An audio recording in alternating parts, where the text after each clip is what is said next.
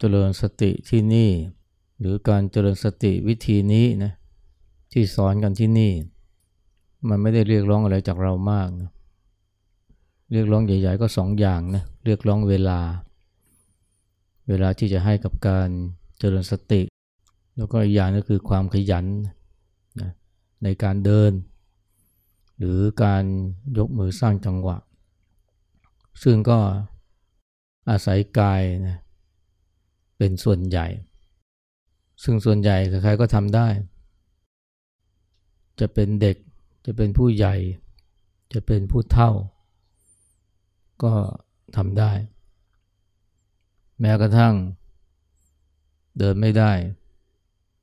นะนอนติดเตียงก็ อาจจะแค่กระพริบเรียกว่าพลิกมือไปพลิกมือมา หรือกำแล้วก็แบกำแล้วก็แบ หรือครึ่งนิ้วนี่ยอาจารย์กำพลทองบุญนุ่มเนี่ยนะก็เป็นผู้ที่พิการตั้งแต่คอลงมา เดินก็ไม่ได้ ยกมือสร้างจังหวะก็ไม่ได้ แต่ว่าท่านก็ใช้วิธีพลิกมือไปพลิกมือมา แล้วก็ให้เวลากับการปฏิบัติ ส่วนเรื่องของใจนี่ ก็เรียกว่า ถ้าจะใช้คำของหลวงพ่อเทียนคือว่าทำเล่นๆทำเล่นๆก็คือว่า ไม่ได้มุ่งบังคับจิตนะการปฏิบัติบางวิธีก็จะเน้นเรื่องการบังคับจิต ให้นิ่งนะให้อยู่กับนิมิตหรืออารมณ์นะที่เลือก จะเป็นลมหายใจจะเป็นท้องที่พองและยุบ หรืออะไรก็แล้วแต่นี่ไม่มีเลยนะแม้แต่กระทั่งคำบริกรรมเนี่ยซึ่งจุดมุ่งหมายก็คือเป็นอุบายให้จิตเนี่ย มันไม่ออกไปนะนอกตัวคำบริกรรมเช่นพุทโธ นะหรือว่าการนับหนึ่งนับสองพวกนี้เนี่ยมันก็คืออุบายในการร้อยจิตนะให้อยู่กับลมหายใจให้อยู่กับเนื้อกับตัว เพื่อไม่ให้ไปไหน แต่ว่าการปฏิบัติที่นี่เราไม่ได้เรียกร้องว่าจิตจะต้องอยู่นิ่งๆนะอนุญาตให้ไปได้ ราะว่ามันห้ามไม่ได้อยู่แล้ว แต่ข้อสำคัญคือไม่ไปส่งเสริมมันไม่ไปหาเรื่องคิด ถ้ามันจะคิดก็เป็นเรื่องของมัน แต่เราไม่ไปหาเรื่องคิด แต่ถ้ามันจะเผลอคิดก็ไม่เป็นไรนะคำว่าไม่เป็นไรนี่ก็เป็นเรียกเป็นคาถาที่สำคัญจะไม่เป็นไรไม่เป็นไร จะเผลอจะพลั้งก็ไม่เป็นไร สิ่งสำคัญที่ควรมีนะ ก็คือไม่กลัวเผลอ ไม่กลัวเผลอไม่กลัวพลัง การปฏิบัติส่วนใหญ่เนี่ยมันเหมือนกับเวลาเราข้ามเดินข้ามท้องร่องในสวนเนี่ยเขาก็มักจะใช้ลำไม้ไผ่เนี่ยแค่ลำเดียว แต่ว่าบางแห่งก็จะมีมีราวให้จับ มีเราให้จับ เพื่อได้เดินข้าม ท้องร่องได้ โดยไม่พลั้งไม่ตก แต่ว่าการปฏิบัติแบบหลวงพ่อเทียนเนี่ยมันเหมือนกับว่า มีแค่ไม้ไผ่ลำเดียว แล้วก็ไม่มีราวด้วย คนก็กลัวนะ ไม่กล้า แต่ถ้าว่าเราไม่กลัว ไม่กลัวตกสะพาน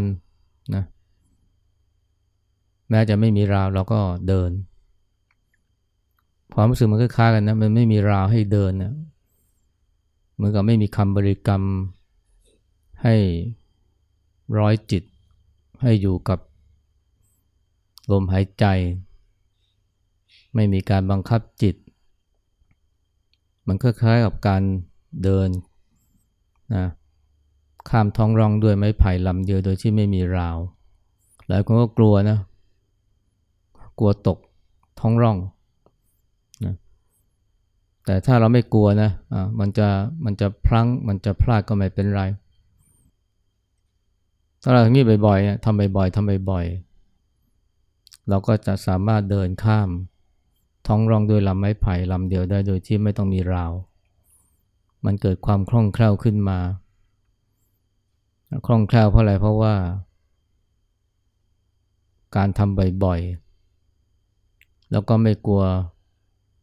ไม่กลัวพลั้ง การปฏิบัติเพื่อฝึกสติสร้างความรู้สึกตัวเนี่ยของที่นี่เนี่ยสิ่งสำคัญที่ควรมีคือไม่กลัวเผลอ มันจะเผลอก็ช่างมัน เดี๋ยวมันคิด เดี๋ยวมันเผลอไปสักว่ามันก็กลับมารู้ตัว อาจจะใช้เวลาหน่อยนะ แต่ว่าถ้าเราทำให้เกิดการรู้ตัวบ่อย ต่อไปมันก็จะเผลอน้อยลง ต่อไปมันก็จะมีความรู้เนื้อรู้ตัวต่อเนื่องได้มากขึ้นนะถ้าเราทำบ่อยๆนะเราทำบ่อยๆเพราะนั้นเนี่ยการปฏิบัติวิธีเนี่ยสำหรับผู้ใหม่เนี่ยเราจะเอาปริมาณไว้ก่อนนะเอาปริมาณไว้ก่อนอย่าเพิ่งเอาคุณภาพ บางคนนี่จะเอาคุณภาพเลยนะก็คือว่า ปฏิบัติแล้วนี่ก็ต้องไม่หลงหรือหลงให้น้อย หรือฟุ้งให้น้อยนะแต่ว่าที่นี่นี่ เราไม่เรียกร้องขนาดนั้น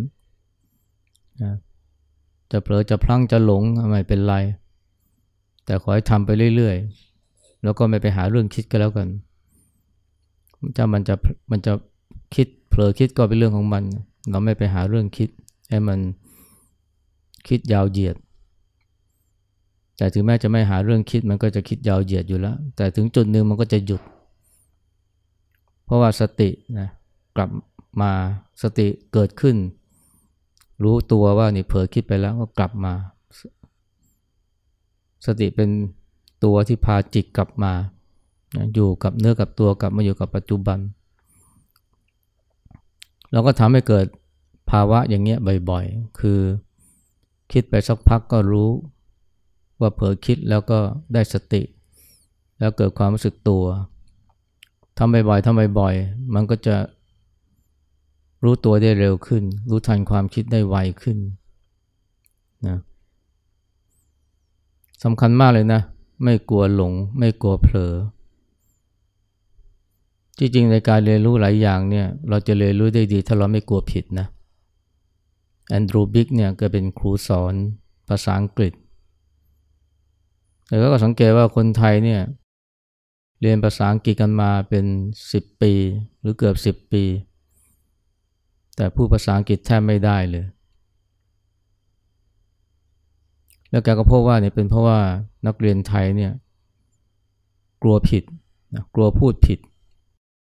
เลยไม่กล้าพูด เวลาแกสอนนักเรียนเนี่ยที่มาเรียนภาษาอังกฤษกับแกเนี่ยแกแกก็จะบอกนักเรียนเหล่านี้ว่า คนที่เปิดปากพูดผิดมากที่สุดเนี่ยจะเป็นคนที่พัฒนามากที่สุด คนที่กลัวพูดผิดเนี่ยจะพัฒนาช้าแล้วตัวแกเองนี่ก็เป็นแบบอย่างนะ แกไม่รู้ภาษาไทยนะ เป็นคนออสเตรเลียมั้งแต่ว่าสุดท้ายก็พูดภาษาไทยได้คล่องเนี่ย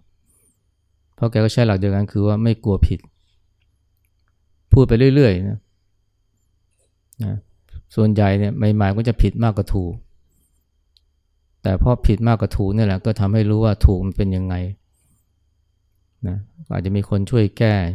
ช่วยไขให้ ก็เลยพูดได้คล่องเรียนภาษาอังกฤษเนี่ยนะคนไทยเราเนี่ยเรา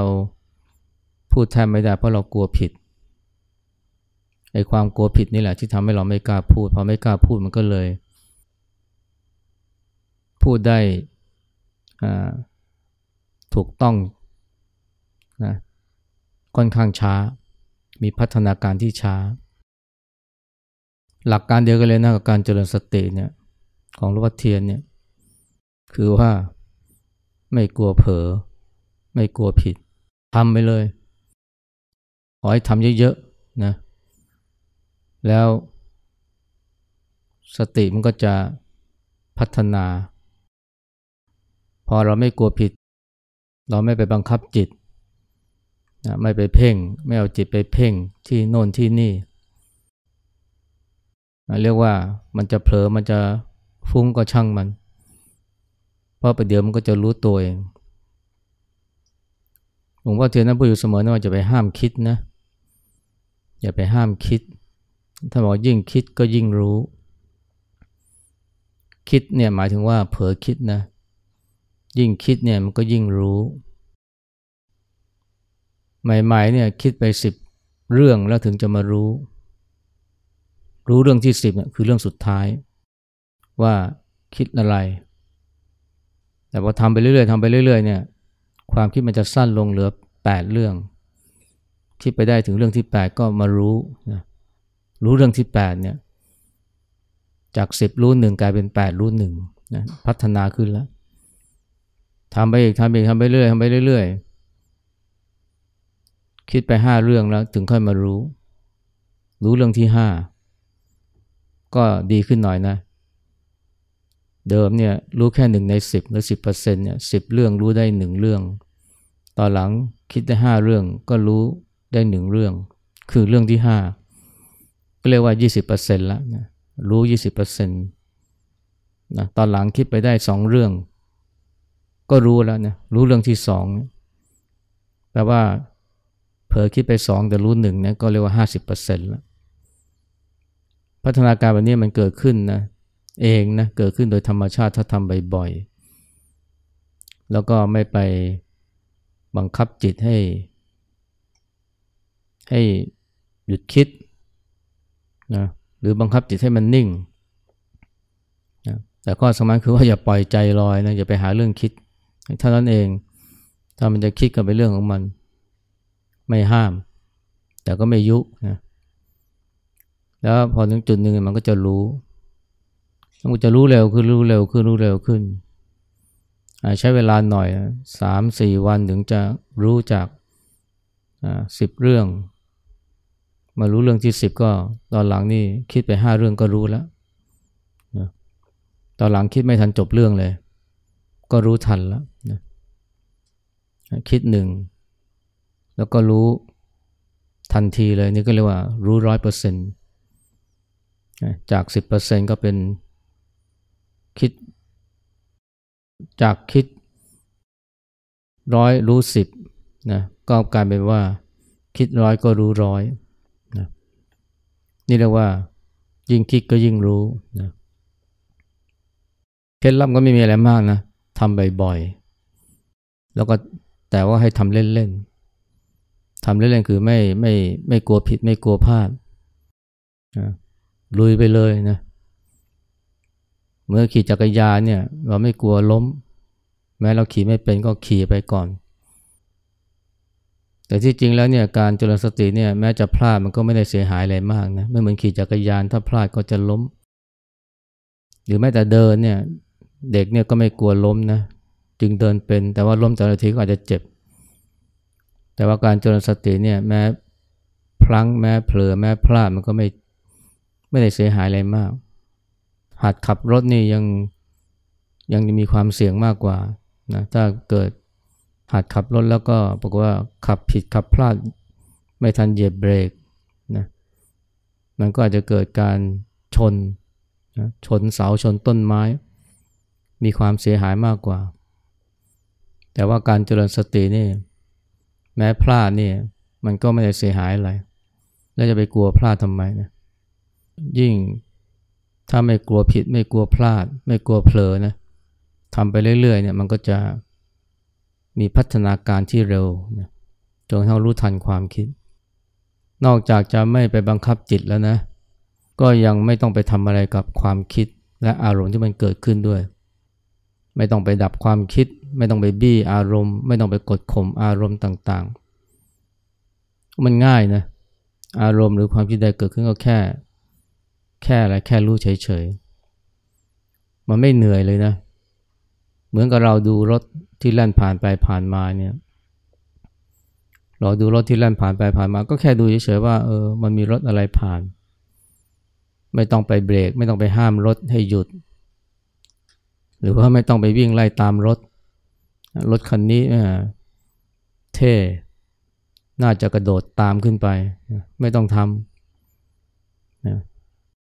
ไอ้รถนี่ก็เป็นมือความคิดนะความคิดมันก็ไหลามาเรื่อยๆ ถ้าเราไปทำอะไรกับความคิดเนี่ยก็เหมือนกับไปพยายามไปห้าม ห้ามรถให้มันหยุดเหนื่อยนะหรือแม้แต่กระโดดตามรถ มันก็เหนื่อย แต่นี่เราไม่ต้องทำอะไรก็แค่ดูรถมันผ่านไปผ่านมา แต่ส่วนใหญ่ก็จะทำอย่างนั้นไม่ได้นะ มันอดไม่ได้นะนะคันไม้คันมืออยากจะไปห้ามรถ ให้มันหยุด หรือไม่ก็ไปโดดตาม อันนี้เรียกว่าถ้าไม่ถ้าไม่ไปผักสายก็ไหลาตาม ความคิดและอารมณ์ ซึ่งไม่ว่าทำสถานใดก็เหนื่อยทั้งนั้นแต่นี่เราแค่ดูเฉยๆ มันจะเหนื่อยอะไร มันง่ายกว่าด้วยซ้ำแต่บางทีเรามักจะไม่ชอบทำอะไรง่าย ๆ เราชอบทำอะไรยาก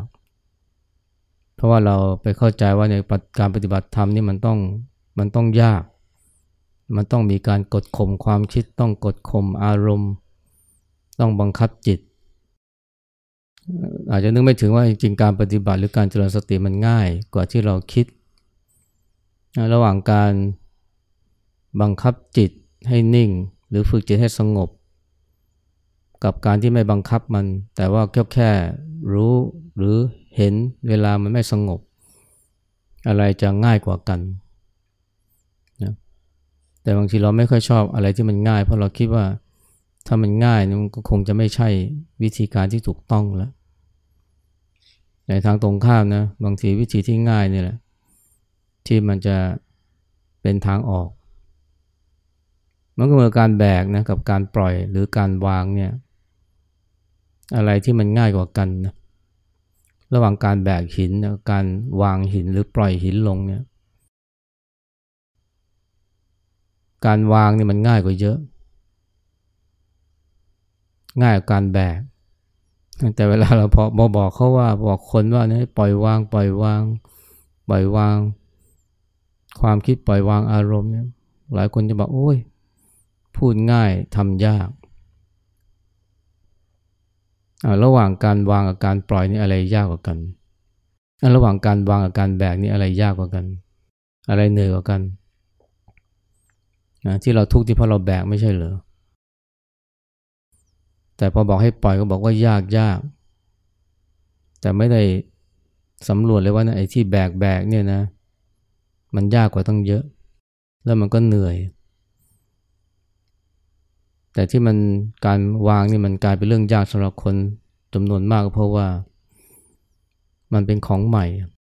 อะไรที่เป็นของใหม่ อะไรที่เป็นเรื่องที่เราไม่เคยทำมันยากทั้งนั้นแหละ แต่พอเราทำบ่อยๆ มันก็ง่าย หลายคนในการขับรถเป็นเรื่องง่าย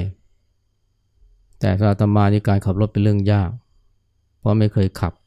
ขับไม่เป็น หลายคนบอกโอ้ย ภาษาไทยนี่ง่าย ภาษาอังกฤษยาก แต่ให้ฝรั่งที่เป็นศาสตราจารย์นี่ จะเป็นอังกฤษจะเป็นเยอรมันนี่มาเรียนภาษาไทยเนี่ยเขาก็จะบอกว่ามันยากแม้กระทั่งสินแสภาษาที่เก่งภาษาจีนมาเรียนภาษาไทยก็บอกว่ายากใหม่ ๆ ที่มันยากไม่ใช่เพราะภาษาไทยมัน มันยากจริงๆหรอกแต่เพราะว่าเป็นของใหม่แม้กระทั่งการเขียนกอไก่ขอไข่เนี่ยตอนที่เราเป็นทารกเป็นเด็กๆ อายุสองสามขวบอนุบาลเนี่ยมันก็ยากนะเขียนไม่เป็นตัว ต่อมาตอนเด็กๆนี่ แยกไม่ออกนะระหว่างออ่างกับวอแหวนเนี่ยออ่างวอแหวนมันเหมือนกันเลยนะเดี๋ยวไม่ต้องพูดถึงบอใบไม้กับขอไข่ แต่ว่าเขียนไปเขียนไปแล้วก็รู้ว่าออ่างกับวอแหวนมันต่างกันเยอะเลย ที่รู้ถึงความต่าง ก็เพราะว่าเขียนบ่อยเนี่ยเขียนบ่อยๆแล้วก็รู้ออ่างกับวอแหวนมันต่างกันยังไง ขอไข่กับบอใบไม้มันต่างกันยังไง มันเป็นเพราะอะไรเพราะว่าทำบ่อยๆ เพราะนั้นเนี่ยเรื่องการทำบ่อยๆ หรือทำเอาปริมาณไว้ก่อนเนี่ยเป็นเป็นเรื่องสำคัญเลยทีเดียว เป็นสิ่งสำคัญสำหรับการเรียนรู้ทุกอย่าง นะเอาปริมาณไว้ก่อน แล้วคุณภาพมันจะตามมา แต่ส่วนใหญ่ก็จะพอทำนะพอเริ่มทำก็จะเอาคุณภาพแล้ว ต้องรู้ทันไวๆ จะต้องเห็นความคิดเร็วๆ หรือว่าถ้าจะเอาความสงบก็จะทำสามสี่วันก็จะเอาความสงบแล้วนะพอมันไม่สงบหรือว่าพอมันเผลอยืดยาวก็ ผิดหวังท้อแท้ อันนี้เพราะว่าไปตั้งหลักผิดไปวางจิตผิดนะไปเอาเอาคุณภาพก่อนงั้นถ้าเอาปริมาณเนี่ยก่อนเนี่ยมันไม่ใช่เรื่องยากเลยนะขอเพียงแต่ขยันทำไปเรื่อยๆทำไปเรื่อยๆ แล้วก็ไม่กลัวผิด ไม่กลัวพลาดไม่กลัวเผลอนะให้ตระหนักว่าเนี่ยเออยิ่งผิดยิ่งพลาดยิ่งเผลอมันก็ยิ่งรู้ เอาความผิดเป็นครู เพราะว่าเราจะรู้ทันความหลงได้ก็ต้องยอมให้มันมีความหลงก่อน ต้องยอมนะ ยอมให้มันหลง ยอมให้มันผิด ยอมให้มันพลาดนะและที่สำคัญในการเจริญสติเนี่ย มันทำได้ทุกเมื่อนะ มันทำได้ทุกเมื่อทำได้ทุกที่ด้วย ไม่ใช่ว่าจะต้องทำในที่ที่มันเงียบ นะต้องทำในที่ที่มันไม่มีเสียงรบกวน อย่างบางคนเนี่ยเวลาจะนั่งสมาธิเนี่ยก็ต้องเลือกว่าต้องเป็นห้องที่มันไม่มีเสียงรบกวน ไม่มีคนมารบกวนนะถ้าใครมารบกวน หรือเสียงรบกวนนี่ก็จะปฏิบัติไม่ได้ เพราะฉะนั้นต้องมาปฏิบัติในห้องพระ หรือไม่ก็ต้องมาหลีกเล่นเข้าป่า แต่การเจริญสติเนี่ยสร้างความรู้สึกตัวเนี่ยมันไม่เรียกร้องสถานที่ หรือแม้แต่เวลาทำที่ไหนก็ได้นะกลางถนนก็ได้ บนรถก็ได้นะเพราะว่าสิ่งสำคัญคือความรู้สึกตัว สิ่งสำคัญคือมีสติรู้ทันอารมณ์ที่เกิดขึ้น ไม่เลือกที่รักมักที่ชังว่าต้องมีอารมณ์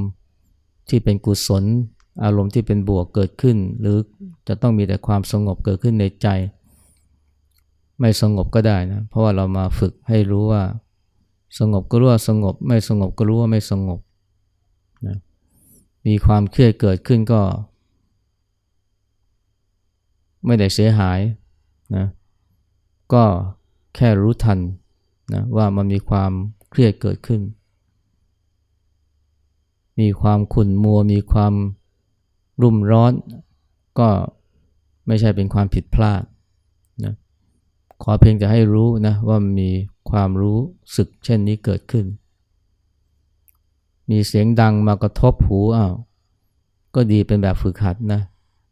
ใจกระเพื่อมก็เห็นใจที่มันกระเพื่อม สงบก็รู้ไม่สงบก็รู้ เรียกว่ารู้ซื่อๆนะหรือว่าเห็นนะเห็น แบบตะพึดตะพือเลยนะ อะไรเกิดขึ้นในใจก็เห็นอย่างเดียวเลย ไม่เข้าไปเป็น มันไม่มีการเลือกที่รักมักที่ชังว่าจะต้องมีอารมณ์แบบนี้เกิดขึ้นถึงจะโอเคนะถ้าอารมณ์แบบนี้ความคิดแบบนี้เกิดขึ้นไม่โอเคไม่ใช่ เพราะว่าทั้งหมดเนี่ยมันก็เป็นแค่แบบฝึกหัดในการฝึกสติให้รู้ทัน แล้วก็อาจจะช่วยนะเป็นอุปกรณ์ในการศึกษาพิจารณา ว่ากิเลสตัวไหนที่มันอยู่เบื้องหลังความคิดและอารมณ์ที่เกิดขึ้นในใจ อย่างที่พูดเมื่อวาน เราไม่ได้แค่มาฝึกให้รู้ทันความวิรู้ทันอารมณ์ รู้แล้วก็วางนะหรือว่ารู้ซื่อๆ รู้โดยที่ไม่ผักสายไม่ไหลตาม แค่นั้น ยังไม่พอนะต่อไปก็รู้แบบเห็นกิเลสที่มันอยู่เบื้องหลัง ความคิดและอารมณ์นั้นนะมันเป็นตัวโลภะมันเป็นตัวอุปาทานยึดติดถือมั่นในหน้าตา หรือว่า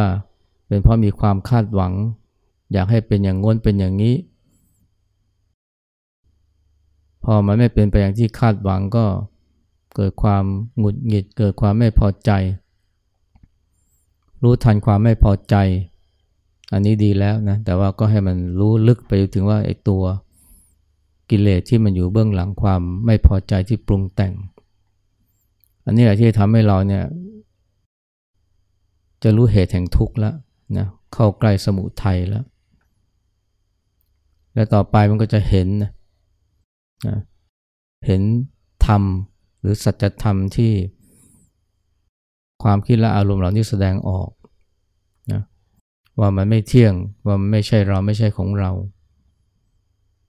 ถ้าเราฝึกเห็นไม่เข้าไปเป็นเนี่ยมันจะเห็นเลยนะว่าไอ้ความคิดเนี่ยไม่ใช่เราไม่ใช่ของเรา ความโกรธก็ไม่ใช่เราไม่ใช่ของเรานะแต่ก่อนพอโกรธก็ฉันโกรธ นะพอเศร้าก็ฉันเศร้านะมันมีแต่ตัวฉันนะเป็นผู้กระทำแม้ทั้งเวลาเดินก็ฉันเดินนะฉันนั่งมีฉันเป็นเรียกว่าเจ้าของการกระทำต่างๆ หรือเป็นเจ้ากี้เจ้าการ มีฉันเป็นทุกอย่าง ฉันเดินฉันคิดฉันนั่ง ฉันอาบน้ำฉันกินนะฉันโกรธนะฉันเศร้า แต่พอเราเจริญสติบ่อยๆเนี่ยเห็นนะใช้หลักเห็นไม่เข้าไปเป็นนะซึ่งอันนี้เนี่ยนะมันจะเป็นวิชาสำคัญมากนะเห็นไม่เข้าไปเป็นนะพอเราเห็นไม่เข้าไปเป็นเนี่ยก็จะเห็นธรรมชาติของความคิดอารมณ์เหล่านี้แหละนะว่ามันมันไม่ใช่เราไม่ใช่ของเรา เวลาเครียดเนี่ยลองเห็นนะว่า มันคือความเครียดไม่ใช่เราเครียด เคยมีโยมมาปฏิบัติที่นี่ทำได้ปฏิบัติได้สามสี่วัน หลวงพ่อคำเขียนก็ไปสอบอารมณ์พอแกเจอหลวงพ่อก็พูดขึ้นมาเลยนะ หลวงพ่อทำยังไงดี หนูเครียดเหลือเกิน หลวงพ่อไม่ได้แนะวิธีการคลายเครียด แต่พูดว่าเนี่ยยัง ถามไม่ถูกให้ถามใหม่อย่าคิดสักพักแกก็ถามใหม่ว่าเนี่ย ไม่ได้ถามอะตอบเลยหนูเห็นมันเครียดหลวงพ่อหนูเห็นมันเครียดแล้วมันแสดงว่ามีพัฒนาการแล้วนะ แล้วก็เห็นความแตกต่างนะระหว่างเป็นกับเห็น หนูเครียดเนี่ยคือหนูเป็นผู้เครียด แต่หนูเห็นมันเครียดเนี่ยก็คือหนูเห็นความเครียด ระหว่างเป็นผู้เครียดกับเห็นความเครียดนี่มันต่างกันนะ และการที่เราจะเห็นความเครียดเนี่ยว่ามันต่างจากการเป็นผู้เครียดเนี่ยเงื่อนไขแรกคือต้องยอมให้มันเครียดก่อน ยอมให้ความเครียดเกิดขึ้นก่อน เราถึงจะเห็นนะว่ามีความเครียดเกิดขึ้น และเห็นความแตกต่างระหว่างการเห็นความเครียดและการเป็นผู้เครียด อย่างน้อยเนี่ยนะต้องพื้นฐานต้องมาถึงตรงนี้ แล้วพอเราเห็นแล้วเนี่ยไอ้ความเครียดก็ทำอะไรใจไม่ได้ เพราะมันเกิดระยะห่างนะเราจะเห็นความเครียดก็ต่อเมื่อออกจากความเครียดก่อนนะแต่ถ้าเป็นผู้เครียดนี่ก็คือ ก็ไปคลุกวงในแล้ว ไปจมอยู่ในความเครียดแล้ว มันก็ทุกข์สินะแต่พอเราพาจิตออกจากความเครียด มันก็จะเห็นความเครียด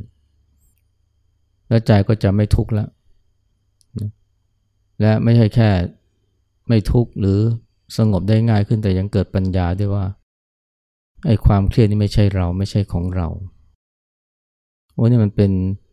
ความรู้ที่สำคัญมากเลยนะพอถ้าเราเห็นต่อไปว่าความโกรธเนี่ยเมื่อมันเกิดขึ้นเนี่ย